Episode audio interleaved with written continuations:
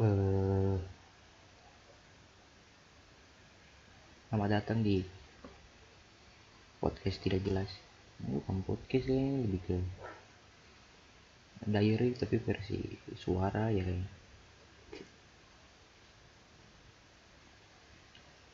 Nggak ada sekarang nggak ada yang yang wah wah kali pengen diceritakan. Lebih ke keresahan anak muda pada umumnya kayak ke keresahan di mana? Kita akan jadi apa setelahnya? Karena karena rasa lulus kuliah nih tuh bagi anak muda nih menjadi problematika yang yang tidak, tidak jelas gitu akhirnya mau jadi apa gitu. Kayak kalau sekolah kan untuk 12 tahun sekolah kan. SD SD aku lulus wah menentukan. Ya mungkin ada SMP di SMP ini kayak. Lulus SMP SMP di nanti. Mau di SMA kayaknya SMA di sini aja deh ya. habis itu nanti lulus SMA ya kayaknya saya perlu berkuliah di sini. Saya pengen kuliah di sini aja. Terus ambil gitu. Normalnya kayak gitu sebenarnya. Nah yang bikin bingung akhirnya kan aku setelah lulus kuliah. Banyak yang jadi kebimbangan anak muda tuh kayak setelah kuliah ini mau jadi apa ya? kayak, kayak. Atau mungkin tidak bukan bukan banyak anak muda kayaknya. Lebih ke anak-anak muda yang yang bodoh aja udah. Ya. yang tidak tahu setelahnya mau jadi apa gitu. Karena kan sebagai anak muda yang lulus dari jurusan D3 keperawatan ingat gitu tidak perlu disombongkan ya. tapi perlu juga karena banyak orang yang mungkin kuliahnya tidak selesai atau lagi dalam masa cuman dia setidaknya berhasil untuk melewati tiga tahun walaupun bukan sarjana ya. untuk diploma tiga setelah selesai itu akhirnya kayak ada awalnya tuh kayak ada kebanggaan tersendiri kayak wih akhirnya selesai juga nih kuliah kuliah ternyata ya sekalipun susah bisa dilewati juga cuman setelah itu saya akan jadi apa? Saya akan jadi apa? Karena pertama begini untuk D3 keperawatan untuk dunia kesehatan. Dunia kesehatan tuh eh, itu perlu punya apa namanya STR STR itu seperti kalau disederhanakan atau untuk supaya orang tahu tuh. Jadi kayak gue perlu punya sertifikat untuk gue bisa untuk menegaskan kalau gue itu ya tenaga kesehatan gitu. Jadi sertifikat itu ya gue bisa gunakan untuk nanti gue bekerja gitu pelampirkan sudah punya STR gitu gitu. Karena banyak rumah sakit yang rumah sakit sekarang yang perlu pegawai yang yang punya STR yang, yang punya STR itu menjadi syarat syarat penting selain ijazah. Nah kan? Jadi setelah wisuda perlu ada STR tuh perlu lewati ada ujian lagi gitu. Kayak ujian. Ujiannya tuh juga kayak UN jadi beda dengan UN UN sebelum eh UN UN waktu sekolah. Kayak waktu SMP atau SMA gitu UN mau. Ya aku bisa yakin nah, kayaknya saya lulus. Kalau STR tidak tidak kau tidak lulus kau coba lagi besok di ujian selanjutnya. Saya lupa. Entah enam bulan sekali entah berapa bulan sekali gitu. Itu saya lupa. Cuman gitu kalau kau tidak lulus ya ya udah. Kau coba lagi. Tidak tidak bisa itu kau bilang. Apa kok tidak ada dosen yang bakal memberikan kunci jawaban. Tidak tentu tidak. Tentu tidak jadi setelah wisuda tuh ada masa-masa kayak akhirnya aku harus nanggung cuman nggak tahu kayaknya peraturan sekarang regulasi sekarang tuh jadi gue exit exam gitu, ke teman gue jadi kau ujian nih jadi kau lulus kau wisuda tuh langsung kau sudah sekalian gimana gitu exit exam jadi kalau kau tidak lulus STR-mu kau tidak bakal wisuda gitu lah kata temanku gitu. Saya juga tidak tidak terlalu mengikuti tidak terlalu tahu gitu. Uh, kenapa akhirnya kemarin ambil D3 keperawatan itu juga kan jadi gini. Itu tuh karena pilihan terakhir aja gitu. Daripada aku nganggur. Nah sambil D3 keperawatan kan di Medan. Dari dari jadi kita dari Jayapura ambil D3 keperawatan ke Medan. Itu. Daripada udah berangkat tapi aku nganggur. Jadi pertama SMK tuh SMK aku tuh SMK eh, analis kesehatan. SMK analis tuh jadi akhirnya tuh kalau aku jadi analis tuh kok tugasnya tuh kerja di lab gitu-gitu. Periksa darah periksa dahak ya ya kayak pemeriksaan laboratorium seperti pada umumnya gitu lah. Terus akhirnya setelah lulus pengen ambil uh, jurusan analis juga itu gitu ada ada problem akhirnya harus berangkat ke Medan. Nah modal yang saya pegang waktu itu untuk ke Medan tuh hanya satu jurus satu satu kampus daftar jurusan analis di satu kampus gitu cuman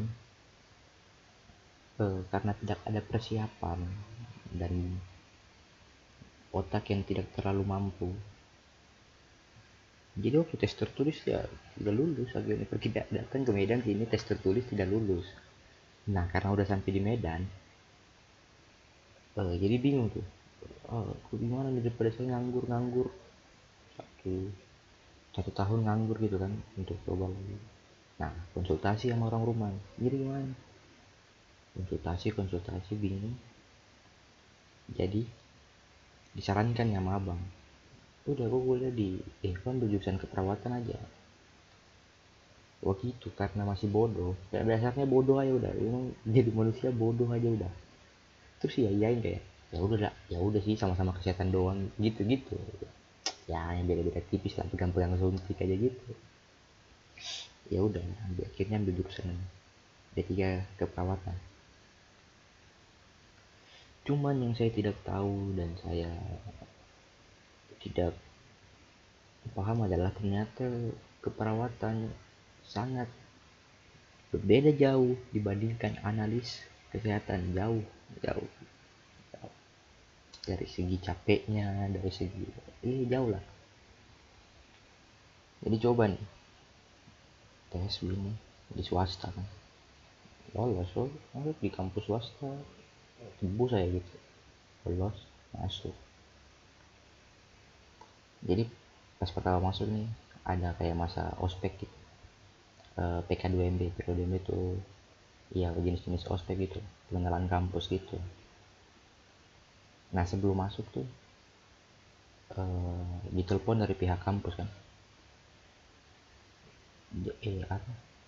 Pertama tuh ditelepon tuh ditanya soal pembiayaan pembayaran gitu gitu. Bilang udah udah lunas sudah bayar sama gitu gitu.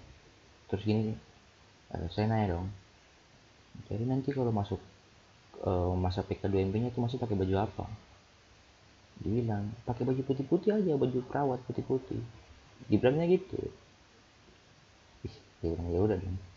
Akhirnya udah nih beli baju perawat putih-putih ini ganteng kayak gitu ternyata pas datang ke kampus waduh waduh waduh waduh.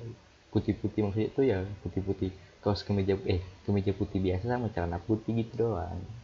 Bukan baju keperawatan. Jadi saya datang di baju keperawatan kan fuck lah ini apa nih? Kenapa saya berbeda sendiri? Anjing lah itu malu. Pakai baju keperawatan sama pakai sepatu pantofel fuck. Yang lain tuh pakai sepatu cats biasa gitu sepatu sepatu biasa gitu. Tapi warna putih juga. Jadi putih putih semua tuh putih putih.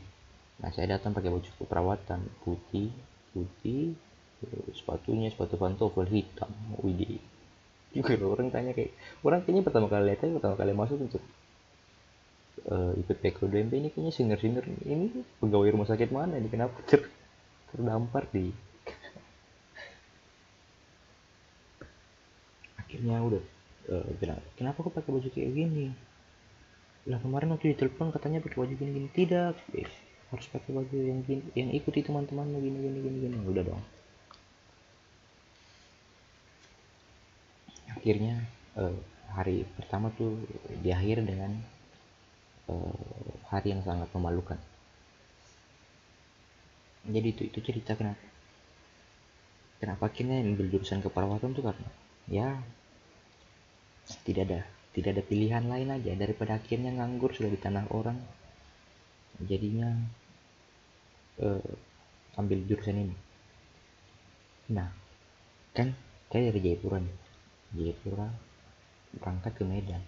Itu kan dari segi logat dari segi bahasa ada beda. Dari segi eh, kebiasaan di sini orang-orangnya gitu-gitu kan beda. Di Jayapura kan kalau kau dengan mau kenalan sama orang baru gitu-gitu kan maksudnya lebih gampang lah. Dengan logat sako gitu-gitu maksudnya ya gampang berbaur gitu kalau sama-sama di Jayapura gitu. Cuman sampai di Medan kan logatnya kan aku kau. Dari mana kau? Gitu gitu ya. Datang ya. pertama kali kenalan dengan teman kelas ini. Jadi pertama kali hari pertama masuk kampus adalah hari yang sangat ya, paling diam. Untuk satu semester pertama di kampus tuh saya jadi orang yang sangat pendiam. Pendiam sekali bukan karena malas ngomong pengen ngomong pengen berbaur pengen punya teman. Cuman karena karena malu aja malu malu aja untuk ngomong gitu malu aja untuk uh, berbicara takut diledekin gitu gitu jadinya jadi orang yang pendiam gitu. Uh, terus akhirnya kan berusaha berbaur. Berbaur untuk mengikuti kebiasaan orang Medan dalam berbicara dalam bersosialisasi. Akhirlah akhirnya jadilah saya pakai aku kau tapi pakai logat Jayapura kok gitu lucu. Jadi temanku ceritain jadi pertama kali saya datang kayak kayak orang-orang orang bodoh aja udah.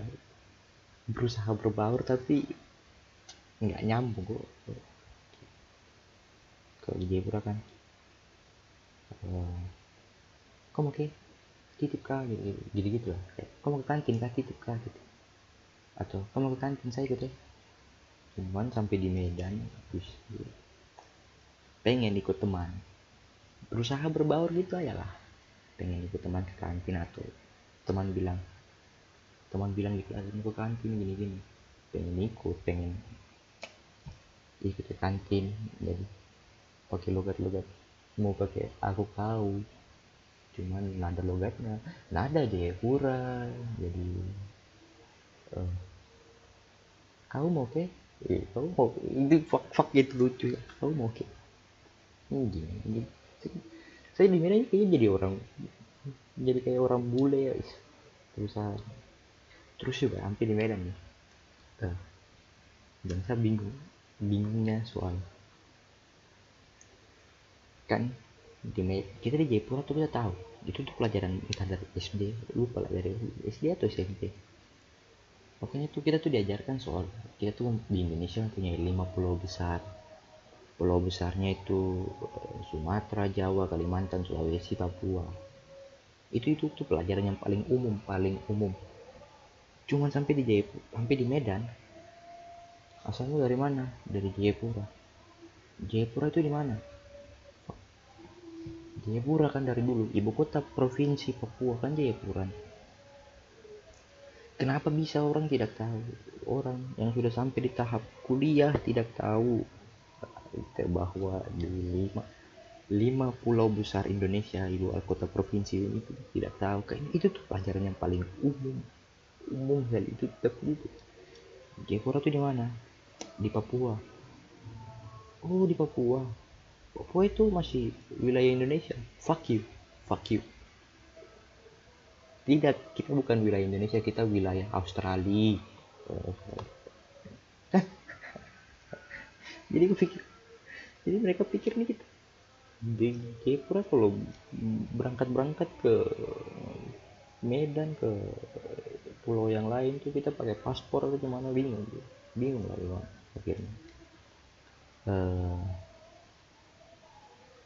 terus akhirnya ikuti dalam masa proses berbaur tuh akhirnya punya lah teman punya teman mulai berbaur mulai bisa mengikuti ya kebiasaan stereotip stereotip gitu gitu satu semester pertama dalam kuliah di tiga keperawatan adalah satu semester yang dijalani dengan penuh keterpaksaan. Ih, itu pokoknya. Karena budayanya, eh bukan budaya, karena cara belajarnya.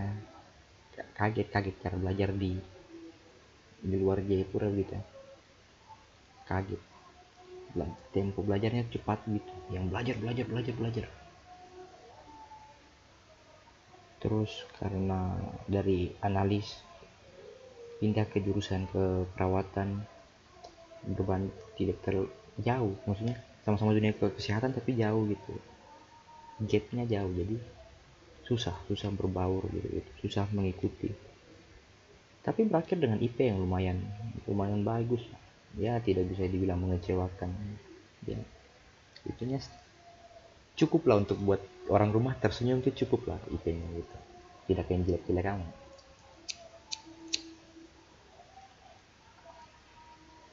tapi karena dijalani dengan keterpaksaan dijalani dengan ya udah keluar uang banyak mau gimana ya ini selesaikan gitu. Masuk semester 2 jalani gitu aja. Pokoknya eh, berprinsip mau berhenti eh udah capek mau berhenti cuman udah uang udah keluar banyak bayar ini itu gitu gitu jadi tidak jadi tidak jadi ini berhenti gitu. Sampai akhirnya wisuda. Nah, cuman cuman kan eh, saya belajar bahwa di dunia ini tidak ada yang sia-sia ya sesia-sianya apa pun yang kau jalan itu pasti adalah pelajaran yang kau bisa ambil gitu. Menurut saya itu gitu. Yes walaupun sedikit setidaknya ada lah yang bisa kau kantongi yang bisa kau taruh di kantong itu ada. Kuliah tuh oh, mengubah. Mengubah pola pikir. Pola pikir saya gitu ya. mengubah mengubah saya jadi orang yang bisa lebih berdialog bercerita. Karena saya di rumah termasuk orang yang sangat amat minim dalam bercerita sangat amat minim dalam komunikasi. Pokoknya di kamar ya gitu. Kalau nggak di kamar di luar ya. Apa-apa tuh jadi teman gitu. Berbohong di rumah supaya bisa keluar dengan teman itu gitu lah. Jadi berat sampai akhirnya di merantau ke Medan jauh mulai berpikir kayaknya di rumah sendiri lebih enak.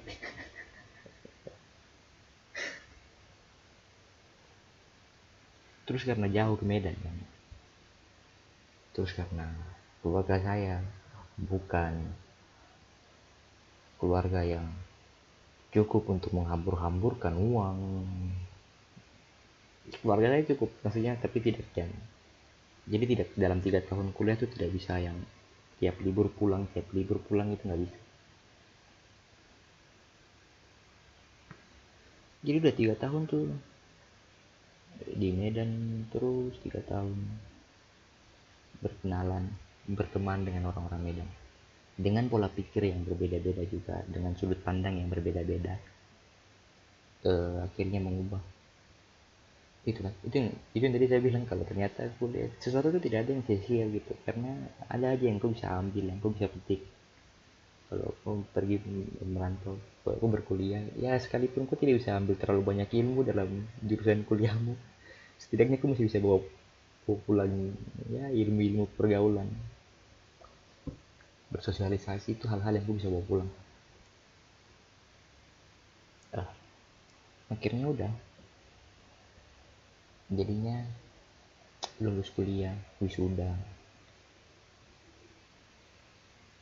Terus pulang.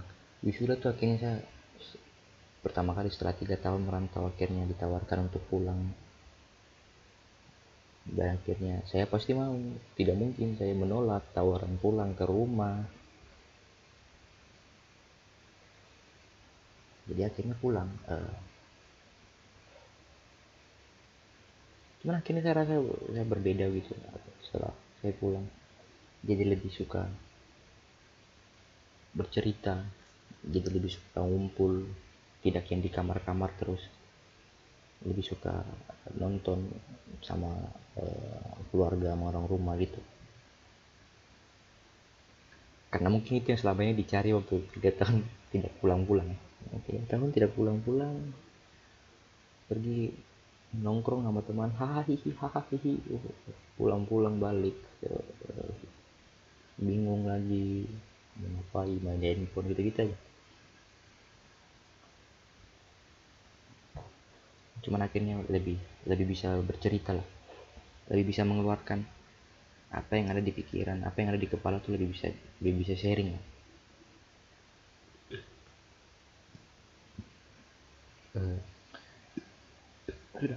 Terus setelah lulus kembali dari awal yang saya bilang kalau masalah anak muda tuh setelah akhirnya lulus bingung mau jadi apa ya ya itu. Pertama jurusan keperawatan adalah bukan jurusan yang diinginkan. Sangat amat tidak diinginkan. Dijalani karena ya udah ya udahnya tanda kutip ya udah jalan gitu gitu ini setelah lulus tuh bingung mau jadi apa gitu. Karena sampai sekarang pun kalau ditanya emang kelebihanmu apa? Tidak tidak ada tidak punya kelebihan juga. Tidak tidak punya bakat di bidang apa pun. Karena saya rasa ya eh,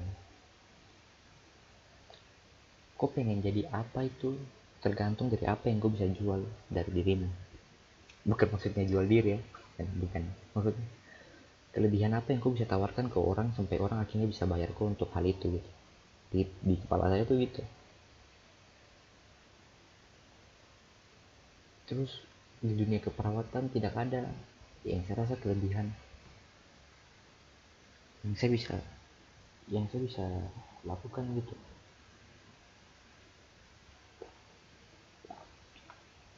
untuk bicara sama pasien untuk pak ini obatnya ya pak? Pak ini kita cabut infusnya ya pak. Itu kayaknya hal yang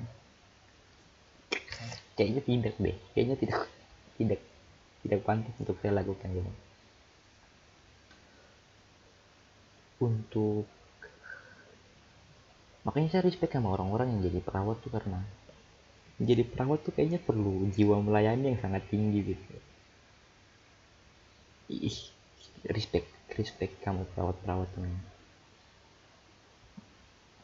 karena waktu kuliah kan ada uh, waktu dinasnya gitu ya, waktu prakteknya ke rumah sakit gitu-gitu.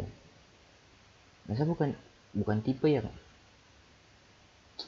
yang berkomunikasi sama pasien gitu. tidak tidak bisa eh tidak bisa sangat tidak bisa berkomunikasi sama orang baru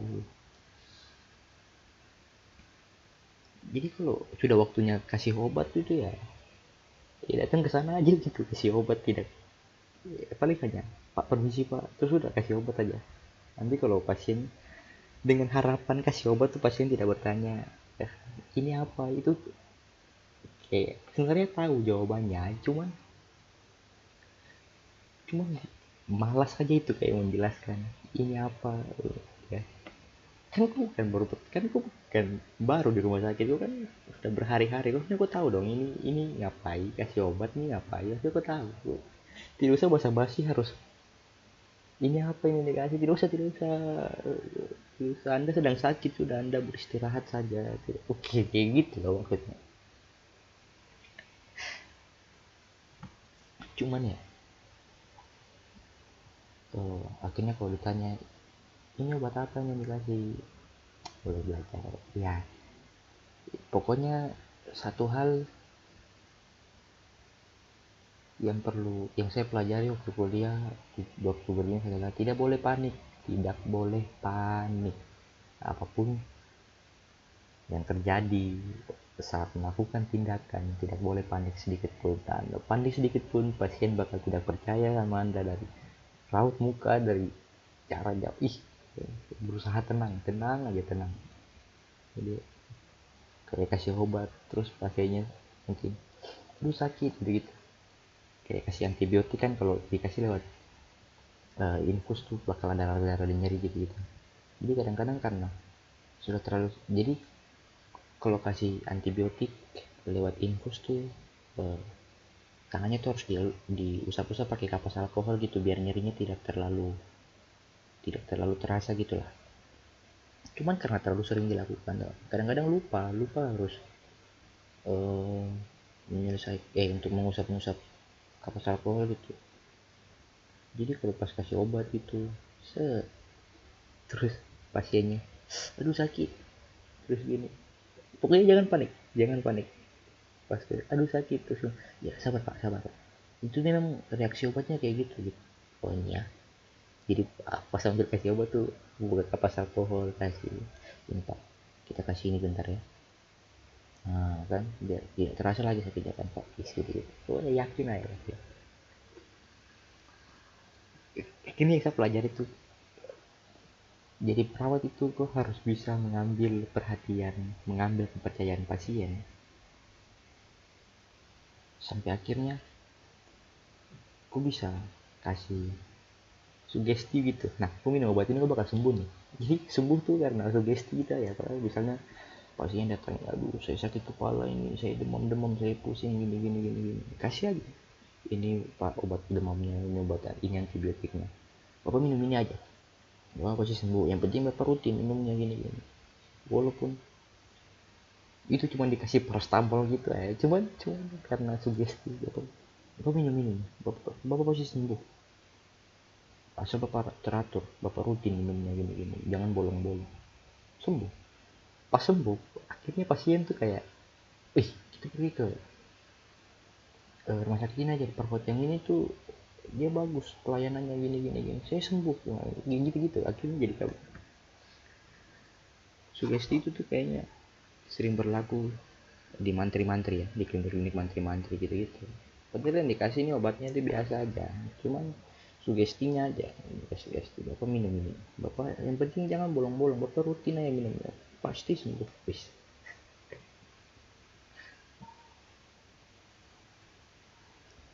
tapi bukan berarti akhirnya aku kasih sembarang aku minum sembarang sembarang obat aja gitu nggak boleh. Minum sembarang sembarang obat tiba-tiba busa putih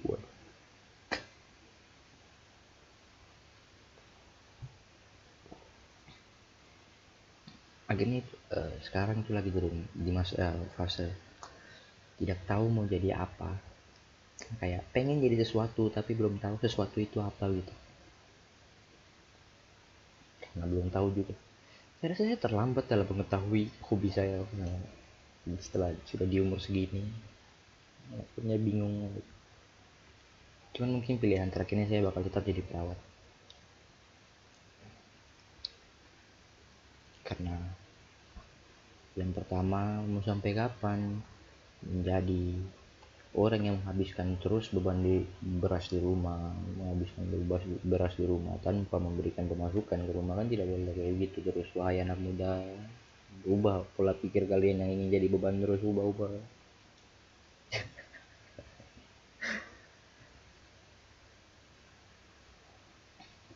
uh, jadi itu itu keresahan yang yang saya rasakan setelah wisuda.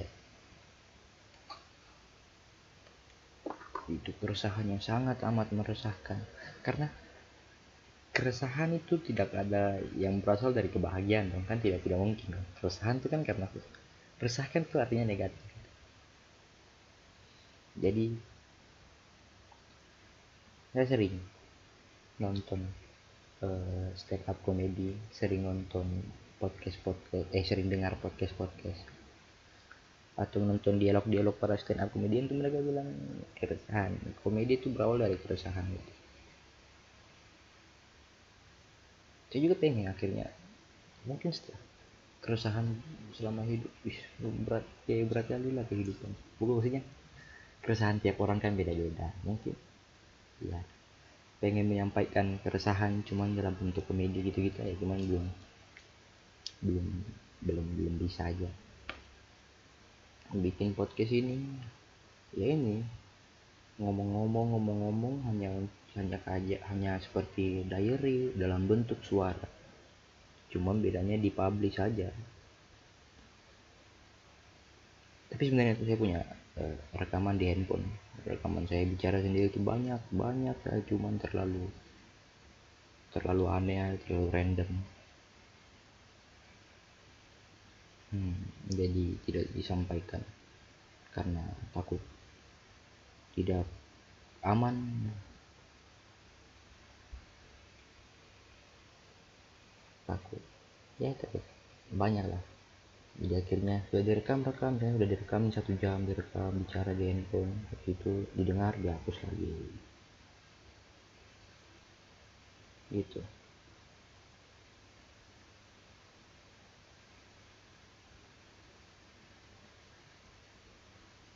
uh,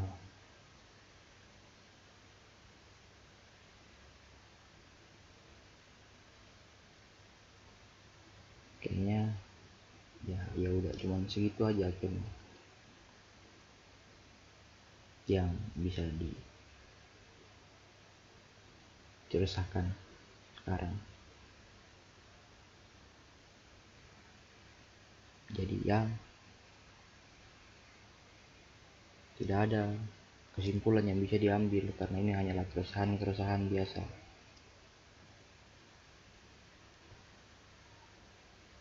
Jadul